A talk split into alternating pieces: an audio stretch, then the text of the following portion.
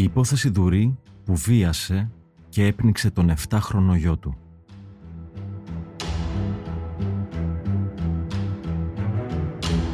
Ο ηθοποιός Σόλον Τσούνης αφηγείται την ανατριχιαστική υπόθεση βιασμού και ανθρωποκτονίας ανηλίκου, την υπόθεση Μανώλη Δουρή, στο πλαίσιο της σειράς με αληθινά εγκλήματα που συγκλώνησαν την Ελλάδα από τον 19ο αιώνα μέχρι σήμερα. Για να μην χάνετε κανένα επεισόδιο της σειράς, ακολουθήστε μας στο Spotify, στα Apple και στα Google Podcast. Είναι τα podcast της Lifeo.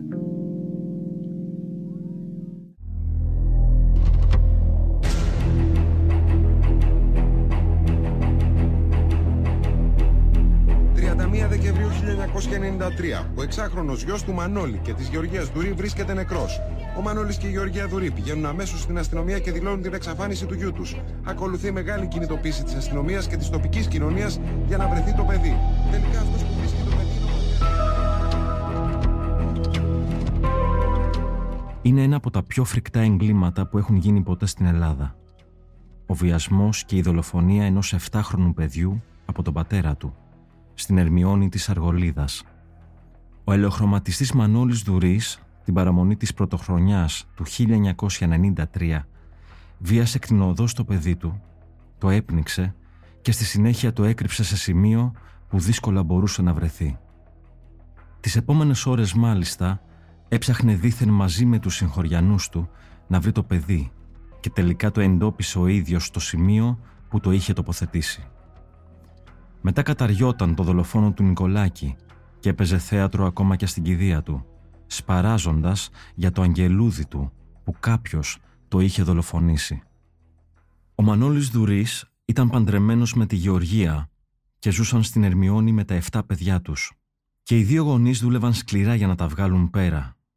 Εκείνος ως οικοδόμος και μετά ως ελαιοχρωματιστής, κάνοντας ταυτόχρονα και άλλες εργασίες, ενώ η γυναίκα του δούλευε όπου έβρισκε μεροκάματο. Η πολυμελής οικογένεια, ωστόσο, αντιμετώπιζε πολλές στερήσεις και δυσκολίες που δεν ήταν μόνο οικονομικής φύσης. Ο πατέρας κακομεταχειριζόταν τα παιδιά, τα έβριζε χιδέα, τα χτυπούσε και τους συμπεριφερόταν με το χειρότερο τρόπο.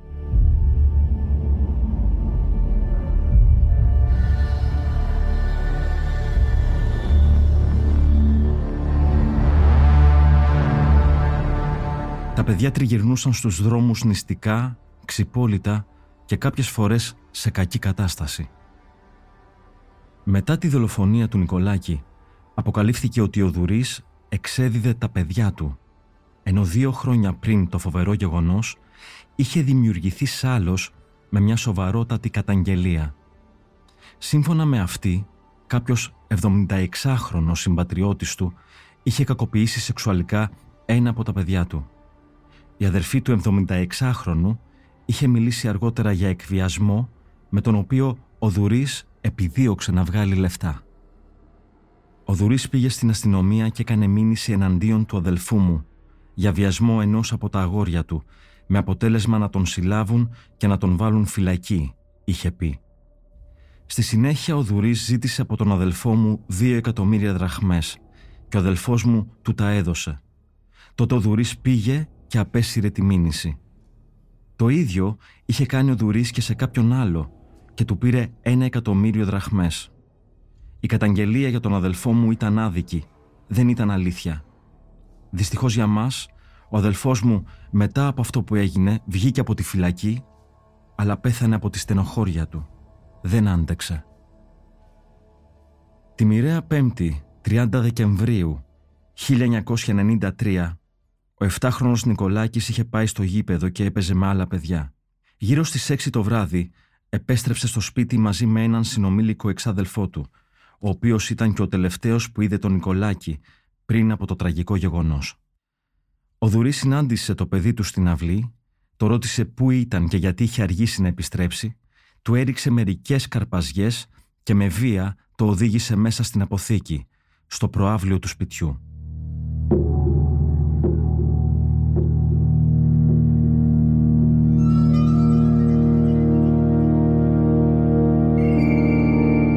Παιδί αντιδρούσε και εκείνος το ξαναχτύπησε. Το τοποθέτησε πάνω σε έναν πάγκο, του έβγαλε τα ρούχα και αφού το φήμωσε για να μην φωνάζει, το βίασε. Η εξέταση του ιατροδικαστή έδειξε φρικιαστικά στοιχεία. Ότι το παιδί δεν είχε απλά βιαστεί, αλλά ο προκτός του είχε παραμορφωθεί με κάποιο αντικείμενο, πέρα από τη σεξουαλική πράξη. Στη συνέχεια, του έφραξε το στόμα και τη μύτη με τα χέρια για να μην αναπνέει, με αποτέλεσμα το παιδί να πεθάνει από ασφυξία. Μετά τρύπησε το κορμί του με ένα μητερό αντικείμενο για να τσεκάρει αν αντιδρούσε. Βγήκε λίγο έξω για να δει μήπως τον είχε δει κανείς και όταν σιγουρεύτηκε ότι δεν υπήρχε μάρτυρας, επέστρεψε στην αποθήκη, έντυσε το παιδί, το σήκωσε στην αγκαλιά του και το μετέφερε στο σημείο που βρέθηκε αργότερα. Με απόλυτη ψυχραιμία πήγε στο σπίτι του και γεμάτος απορία ρωτούσε τη γυναίκα του και τα παιδιά του τι είχε γίνει ο Νίκος, πού ήταν και γιατί αργούσε. Όσο περνούσε η ώρα και ο Νίκος δεν εμφανιζόταν, η οικογένεια ανησύχησε και βγήκαν όλοι και άρχισαν να ψάχνουν παντού, χωρίς αποτέλεσμα.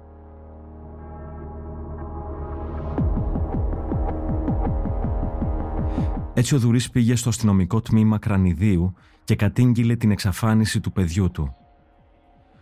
Όπως αποκάλυψαν οι αστυνομικοί αργότερα, όταν έκανε την καταγγελία, έμοιαζε βέβαιος ότι το παιδί του δεν ήταν ζωντανό.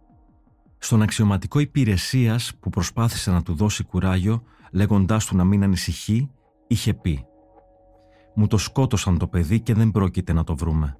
Δεν είναι ζωντανό» και παρίστανε τον απαρηγόρητο. Συγγενείς, συγχωριανοί, φίλοι και αστυνομικοί άρχισαν να χτενίζουν όλα τα σημεία της Ερμιώνης, αλλά το παιδί δεν βρέθηκε πουθενά. Κάποια στιγμή ο Δουρής έφυγε με ένα από τα αγόρια του και πήγαν στο σημείο που είχε κρύψει τον Νικολάκη. Κλέγοντας και ρίχνοντας κατάρες στο δολοφόνο του παιδιού, βγήκε από το σημείο με το παιδί στα χέρια και το μετέφερε μεταξύ στο κέντρο υγείας.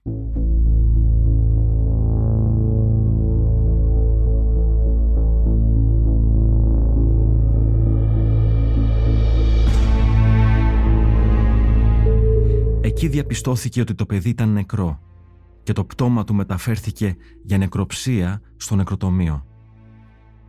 Ο ιατροδικαστής με φρίκι αντίκρισε βαριά σεξουαλική κακοποίηση, τραύματα και αμυχές σε διάφορα σημεία του σώματός του και επιπλέον διάσπαρτα εγκάβματα που προκλήθηκαν μετά θάνατον.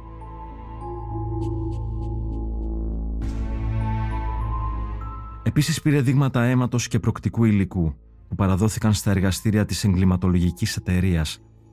Ενώ στα εργαστήρια στάλθηκαν και 12 τρίχες που βρέθηκαν στο πρόσωπο του παιδιού, γύρω από τα χείλη του, 9 τρίχες που βρέθηκαν στον προκτό του και 22 τρίχες που βρέθηκαν στον μπουφάν του. Από την εξέταση στα εργαστήρια προέκυψε πως μια από τις τρίχες που βρέθηκαν στον προκτό του παιδιού ανήκε στον Μανώλη Δουρή. Σπερματικό υγρό δεν ανοιχνεύτηκε σε κανένα από τα ευρήματα. Περίπου 60 ώρες μετά το φόνο του παιδιού του, ο Δουρής καταριόταν το φωνιά του και απειλούσε ότι θα τον εκδικηθεί και δεν θα τον αφήσει ζωντανό. Ακόμα και όταν τον κάλεσαν για ανάκριση, επειδή θεωρήθηκε ύποπτος, αρνήθηκε όλες τις κατηγορίες. Η ανακριτική διαδικασία κράτησε δύο μέρες και χρειάστηκε να καταθέσει τρεις φορές μέχρι να ομολογήσει με λεπτομέρειες την πράξη του. Την πρώτη φορά αρνήθηκε τα πάντα.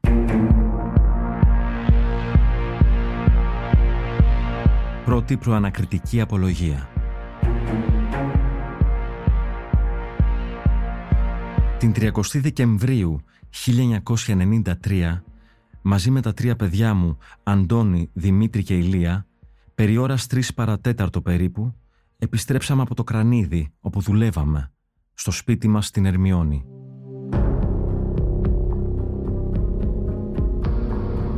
Κάθισα λίγο να ξεκουραστώ και στη συνέχεια μπήκα στην αποθήκη του σπιτιού μου για να τακτοποιήσω κάποια εργαλεία που χρησιμοποιώ στην εργασία μου. Όταν έφτασα στο σπίτι μου, το μικρό παιδί μου, ο Νίκος, απουσίαζε και η γυναίκα μου είπε ότι ήταν για το παιχνίδι. Περί ώρα έξι μπήκε στην αυλή ο Νίκος και εγώ έξαλλος άρχισα να του φωνάζω που ήσουν. Το παιδί φοβήθηκε διότι ήμουνα πολύ νευριασμένος. Πάλι είχε αργήσει να επιστρέψει στο σπίτι μας και εγώ συνεχώς του έλεγα να μην αργεί. Πάνω στα νεύρα μου σήκωσα τα χέρια μου και τον χτύπησα στο κεφάλι, με αποτέλεσμα το παιδί να πέσει κάτω στην αυλή. Αμέσως το άρπαξα στα χέρια μου και κατέβηκα προς την παραλία του χωριού. Πίστεψα ότι το παιδί είχε πεθάνει και έπρεπε να βρω ένα σημείο να το αφήσω.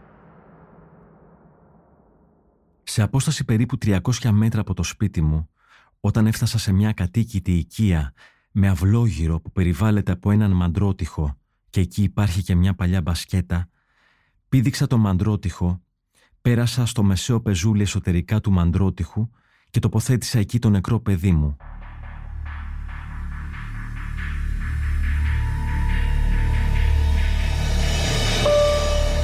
Στη συνέχεια έφυγα από εκεί, πήγα στο σπίτι και τους ρώτησα αν ήρθε ο Νίκος και η πεθερά μου είπε ότι δεν είχε φανεί.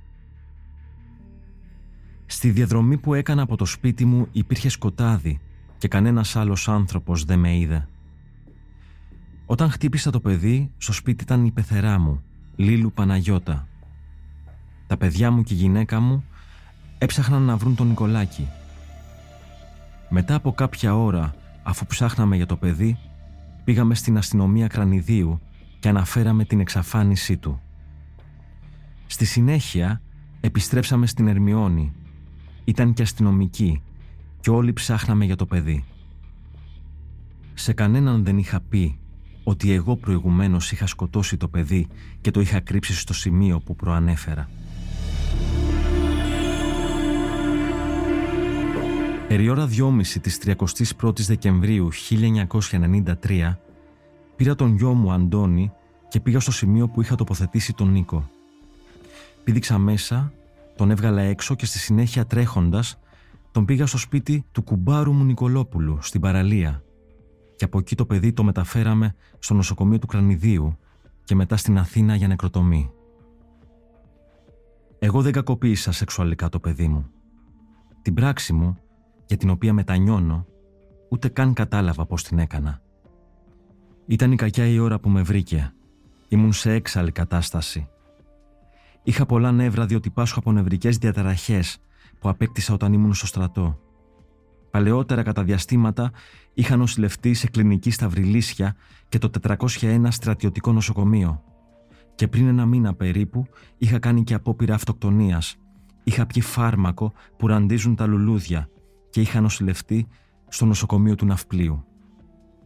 Ζητώ συγγνώμη από την οικογένειά μου που ετέλεσα την πράξη μου εκτός σε αυτού και όταν κατάλαβα τι είχα κάνει ήταν πολύ αργά για μένα. Άλλο τίποτα δεν έχω να προσθέσω και υπογράφω.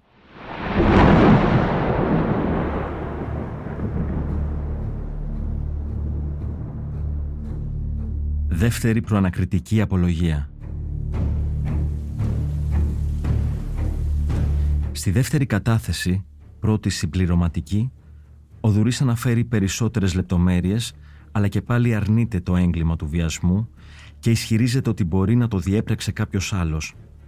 Και για να στηρίξει τον ισχυρισμό του, αναφέρει πως όταν επέστρεψε στο σπίτι ο μικρός ήταν τρομαγμένος και φοβισμένος.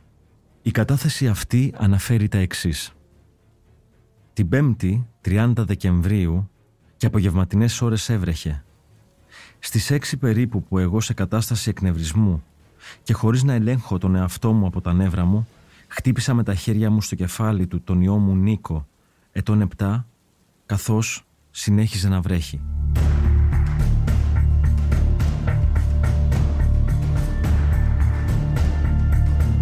Όταν εγώ χτύπησα τον Νίκο που έπεσε κάτω ανέστητος αμέσως, στο σπίτι ήταν η πεθερά μου που δεν αντελήφθη τίποτα. Όταν το παιδί έπεσε κάτω, μάλλον κάπου χτύπησε και σκοτώθηκε, γιατί το κούνησα και δεν κουνιόταν. Εγώ πανικοβλήθηκα, το πήρα αμέσως στα χέρια μου και το σκέπασα με τον μπουφάν του, το οποίο δεν το φορούσε με τα μανίκια, αλλά το είχε ρίξει έτσι πάνω του, ανάρριχτα. Βγήκα έξω και κινήθηκα στο δρόμο που οδηγεί προς το κέντρο και την παραλία του χωριού. Ο δρόμος ήταν σκοτεινός. Έβρεχε και δεν συνάντησα κανένα άτομο.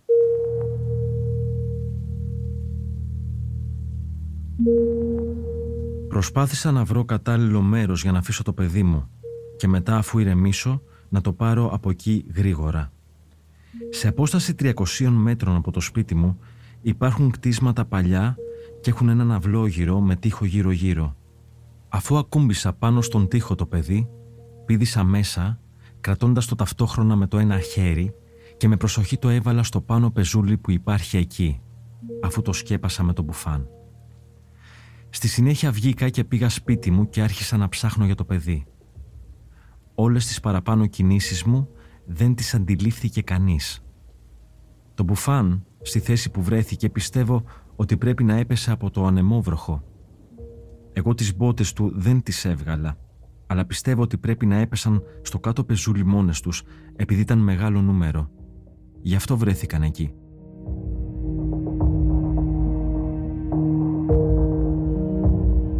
Από την ώρα που άφησα εκεί το πτώμα του παιδιού μου, δεν ξανακατέβηκα μέσα στον αυλόγυρο. Αλλά όσες φορές πέρασα, δύο φορές, κοιτούσα με τρόπο και είδα ότι ήταν εκεί που το είχα αφήσει. Εγώ το παιδί δεν το έγδισα και δεν ξέρω τίποτα για βιασμό και εγκάβματα. Πιστεύω ότι αυτά πρέπει να έχουν γίνει από άλλο άτομο, κάπου αλλού, πριν το παιδί, ο Νίκος, έρθει σπίτι. Γιατί όταν ήρθε σπίτι, μου φάνηκε τρομαγμένο, φοβισμένο, αλλά εγώ δεν μπόρεσα να συγκρατηθώ από τα νεύρα μου και το χτύπησα με το γνωστό αποτέλεσμα. Το χτύπημα έγινε άθελά μου και χωρίς να πιστέψω ότι μπορεί να πεθάνει.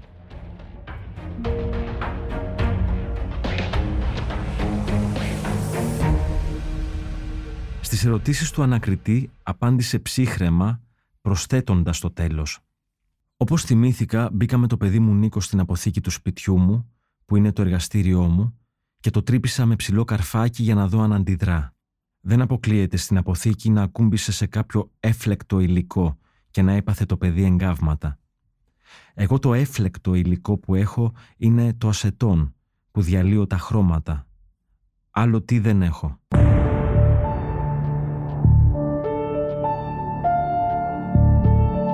Τρίτη προανακριτική απολογία.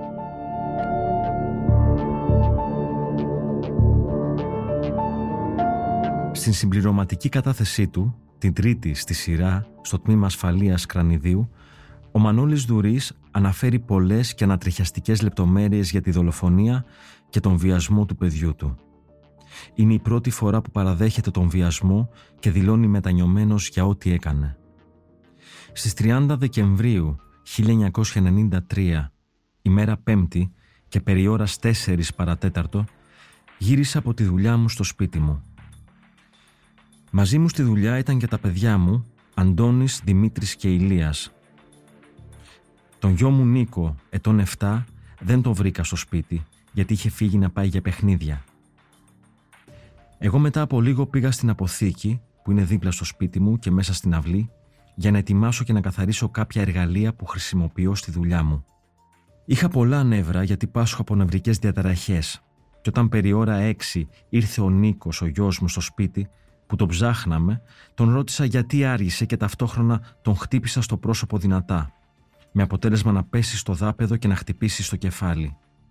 Τρομοκρατήθηκα και αμέσως τον πήρα στα χέρια μου και τον έβαλα στην αποθήκη, απλώνοντάς τον πάνω σε έναν πάγκο. Επειδή μου έδωσε την εντύπωση ότι είχε πεθάνει, πήρα ένα ψηλό καρφάκι και τον τρύπησα σε διάφορα μέρη του σώματός του για να δω αν αντιδρά. Στη συνέχεια, και ενώ ήμουν σε έξαλλη κατάσταση, κατέβασα το παντελονάκι της φόρμας και το σλίπ του και βίασα το παιδί μου κανονικά με τα γεννητικά μου όργανα.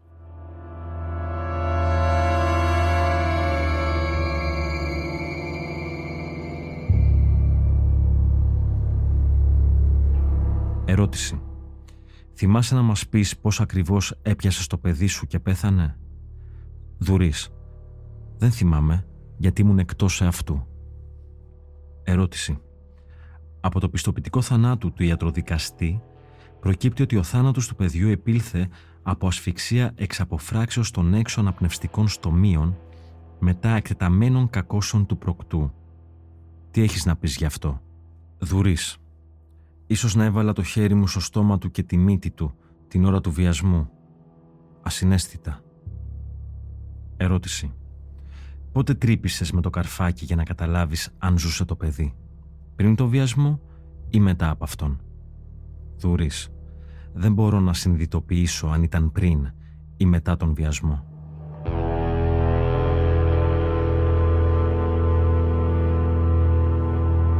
Ερώτηση. Τι έκανες μετά αφού το παιδί πέθανε; Δουρής. Όταν συνειδητοποίησα ότι το παιδί μου είχε πεθάνει, έφυγα και κρατώντας το στην αγκαλιά μου βγήκα από την αποθήκη, με χτύπησε αέρας καθαρός και συνήλθα σιγά σιγά. Βγήκα από την αυλόπορτα και κατευθύνθηκα προς το κέντρο του χωριού, στο παλιό ταχυδρομείο.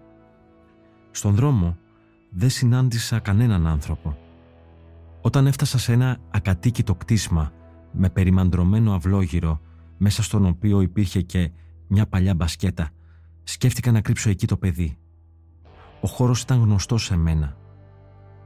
Στήριξα πάνω στο μαντρότυχο το παιδί μου και σιγά σιγά κατέβηκα στην πάνω πεζούλα που υπάρχει εσωτερικά του μαντρότυχου και στη συνέχεια εκεί τοποθέτησα το πτώμα του παιδιού μου που σκέπασα με τον μπουφάν του. Κάθισα εκεί λίγο χρόνο, έκλαψα και μετά έφυγα βγαίνοντας από το ίδιο σημείο. Εκεί έβαλα το πτώμα του παιδιού μου προσωρινά για να μην φαίνεται. Στη συνέχεια πήγα στο σπίτι μου και ρώτησα αν είχε επιστρέψει ο Νίκος. Μου είπαν όχι και τους είπα να συνεχίσουν την αναζήτηση. Εγώ πήρα το αυτοκίνητο και βγήκα για ψάξιμο του παιδιού, κάνοντας ότι ψάχνω. Σκοπός ήταν η παραπλάνηση των άλλων μελών της οικογένειας. Περί ώρα δέκα και μισή, εγώ μαζί με τη γυναίκα μου ήρθαμε στην αστυνομία Κρανιδίου και δηλώσαμε εξαφάνιση του παιδιού. Στη συνέχεια ξαναπήγαμε στην Ερμιόνη και ψάχναμε όπου ήρθαν για αυτό το σκοπό και οι αστυνομικοί. Περί ώρα δυόμιση ημέρα Παρασκευής όλη η οικογένεια μαζευτήκαμε σπίτι σταματώντας το ψάξιμο. Αφού είχα συνειδητοποιήσει τι είχα κάνει και δεν μπορούσα άλλο να περιμένω, αποφάσισα να εμφανίσω το πτώμα του παιδιού μου που είχα κρύψει. Πήρα μαζί μου το μεγάλο μου παιδί, Αντώνη, ετών 18, και πήγα κατευθείαν στον χώρο που είχα κρύψει το πτώμα. Κατέβηκα κατά τον ίδιο τρόπο που το είχα τοποθετήσει, το πήρα στα χέρια μου, το σήκωσα και βοηθούμενος από τον γιο μου, τον έβγαλα στον δρόμο. Στη συνέχεια φωνάζοντας «παιδί μου, παιδί μου», το πήγα στο σπίτι της νονάς του που είναι στην παραλία και από εκεί στο κέντρο υγείας Κρανιδίου. Έχω μετανιώσει πάρα πολύ για αυτό που έκανα. Ό,τι έγινε το έκανα μόνος μου. Δεν γνωρίζει κανένας άλλος από την οικογένειά μου τίποτα. Ούτε εγώ τους είπα τίποτα.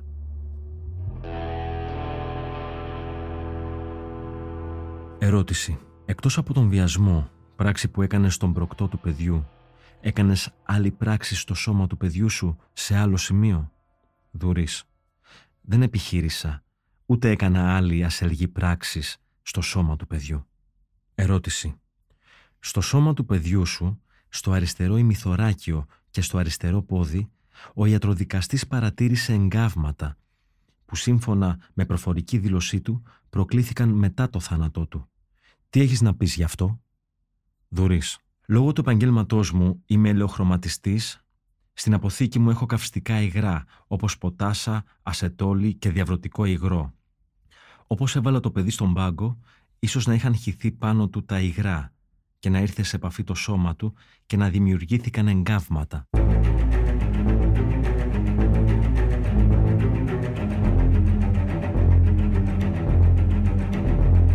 Ο Μανώλης Δουρής, κάτω από δρακόντια μέτρα ασφαλείας, οδηγήθηκε στην εισαγγελία πλημελιωδικών ναυπλίου και του ασκήθηκε ποινική δίωξη για ανθρωποκτονία από πρόθεση που διαπράχθηκε κατά τρόπο ιδιαζόντος απεχθή, για βιασμό και για ασέλγια μεταξύ συγγενών, ενώ χαρακτηρίστηκε άτομο επικίνδυνο. Δεν βρέθηκε δικηγόρος να τον υπερασπιστεί και η εισαγγελία διόρισε αυτεπάγγελτα ως συνήγορο υπεράσπισης έναν δικηγόρο του ναυπλίου. Ο κατηγορούμενος απολογήθηκε στις 3 Ιανουαρίου 1994 και αρνήθηκε όλες τις κατηγορίες. Ισχυρίστηκε ότι ήταν άρρωστος, δεν είχε επίγνωση των όσων κατέθετε προανακριτικά. ότι ήταν υπό την επίρρεια χαπιών και βρισκόταν σε πλήρη σύγχυση. Άφησε να εννοηθεί ότι άλλος είχε σκοτώσει και βιάσει το άτυχο παιδί του και μάλιστα ανέφερε ότι μετά το θάνατο του Νικολάκη είχε δεχτεί τηλεφώνημα από άγνωστο άτομο που τον απειλούσε λέγοντάς του ότι αν μιλούσε θα του έκαιγε το σπίτι. Στο τέλος της απολογίας του είπε ότι δεν θυμόταν αν είχε κάνει αυτά για τα οποία τον κατηγορούσαν και ότι αν τα είχε κάνει έπρεπε να πληρώσει.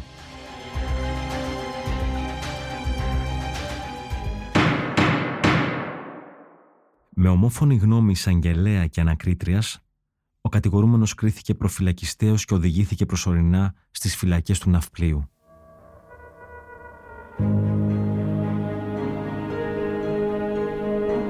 Λίγες μέρες αργότερα διατάχθηκε η μεταγωγή του στις φυλακές της Κέρκυρας.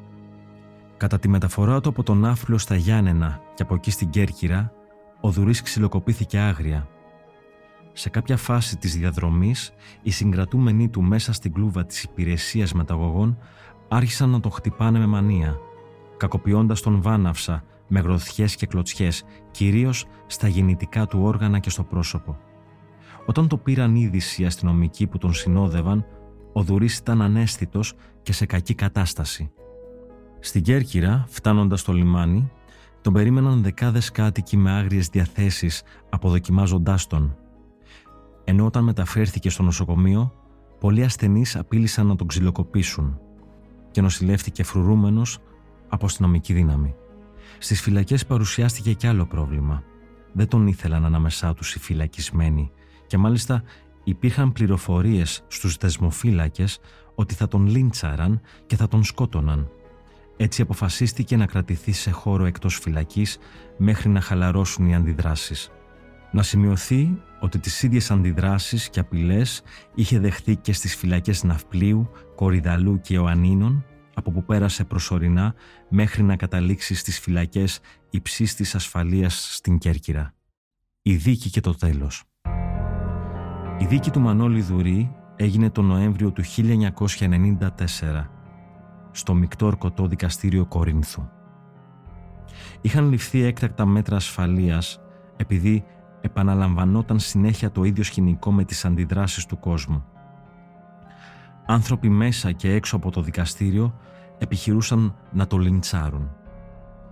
Μετά από ακροαματική διαδικασία τεσσάρων ημερών, το δικαστήριο στις 23 Νοεμβρίου του 1994 εξέδωσε την απόφαση η οποία ήταν ομόφωνη επιβάλλοντας στο Δουρί ισόβια κάθυρξη για ανθρωποκτονία από πρόθεση με ενδεχόμενο δόλο σε ήρεμη ψυχική κατάσταση, κάθυρξη 20 ετών για τον βιασμό του παιδιού του και φυλάκιση ενός έτους για αιμομιξία. Πολλοί κάτοικοι της Κορινθίας που βρίσκονταν μέσα στο δικαστήριο άρχισαν να φωνάζουν «Μπράβο, μπράβο». Ο παιδοκτόνος άκουσε την ποινή που του επιβλήθηκε με ψυχραιμία. Το μόνο που είπε ήταν «Είμαι αθώος». Προηγουμένως είχε δηλώσει ότι αυτός ήταν πραγματικά αθώος, ενώ κατονόμασε ως δράστες τη σύζυγό του και τον εραστή της. Έχει ενδιαφέρον η αντίδραση της σύζυγου του, Γεωργίας Δουρή, σε όλη τη διάρκεια της δίκης, η οποία υποστήριζε ότι ο σύζυγός της ήταν αθώος. Το ίδιο υποστήριξε και μετά την καταδικαστική απόφαση. Ο Δουρής οδηγήθηκε στις φυλακές για την έκτηση της ποινής του, ενώ η σύζυγός του έλεγε ότι θα έφτανε μέχρι τον Άριο Πάγο για να αποδείξει την αθωότητα του Μανώλη. Και ενώ ο Δουρής βρισκόταν κρατούμενος στις φυλακές της Τρίπολης, έσκασε σαν βόμβα η είδηση της αυτοκτονίας του. Στις 25 Φεβρουαρίου 1996, στις 6 το απόγευμα, ο Δουρής βρέθηκε κρεμασμένος με καλώδιο τηλεόρασης στις τουαλέτες. Τον βρήκαν οι δεσμοφύλακες σε κομματώδη κατάσταση και μεταφέρθηκε στο νοσοκομείο της Τρίπολης. Οι γιατροί έκαναν προσπάθεια να τον σώσουν, αλλά δεν τα κατάφεραν. Η κηδεία του έγινε την επόμενη μέρα στην Ερμιόνη. Τον έθαψαν δίπλα στον επτάχρονο Νικολάκη. Για αρκετούς μήνες δεν τον είχε επισκεφτεί κανείς στη φυλακή, ενώ ακόμα και η γυναίκα του είχε σταματήσει να τον στηρίζει λίγο πριν απαγχωνιστεί, πάλι φώναζε ότι ήταν αθώος.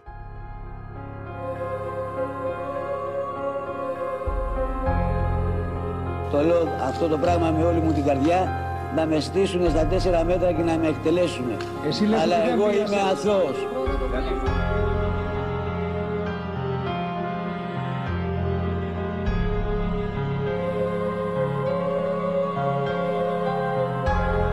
Ο ηθοποιός Σόλον Τσούνης αφηγήθηκε την ανατριχιαστική υπόθεση Δουρή στο πλαίσιο της σειράς με αληθινά εγκλήματα που συγκλώνησαν την Ελλάδα από τον 19ο ηώνα μέχρι σήμερα. Για να μην χάνετε κανένα επεισόδιο της σειράς, ακολουθήστε μας στο Spotify, στα Apple και στα Google Podcast. Ηχοληψία, επεξεργασία και επιμέλεια, Φαίδωνας Χτενάς και Μερόπη Κοκκίνη.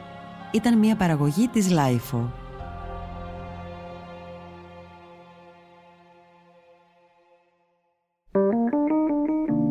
Είναι τα podcast της Λάιφο.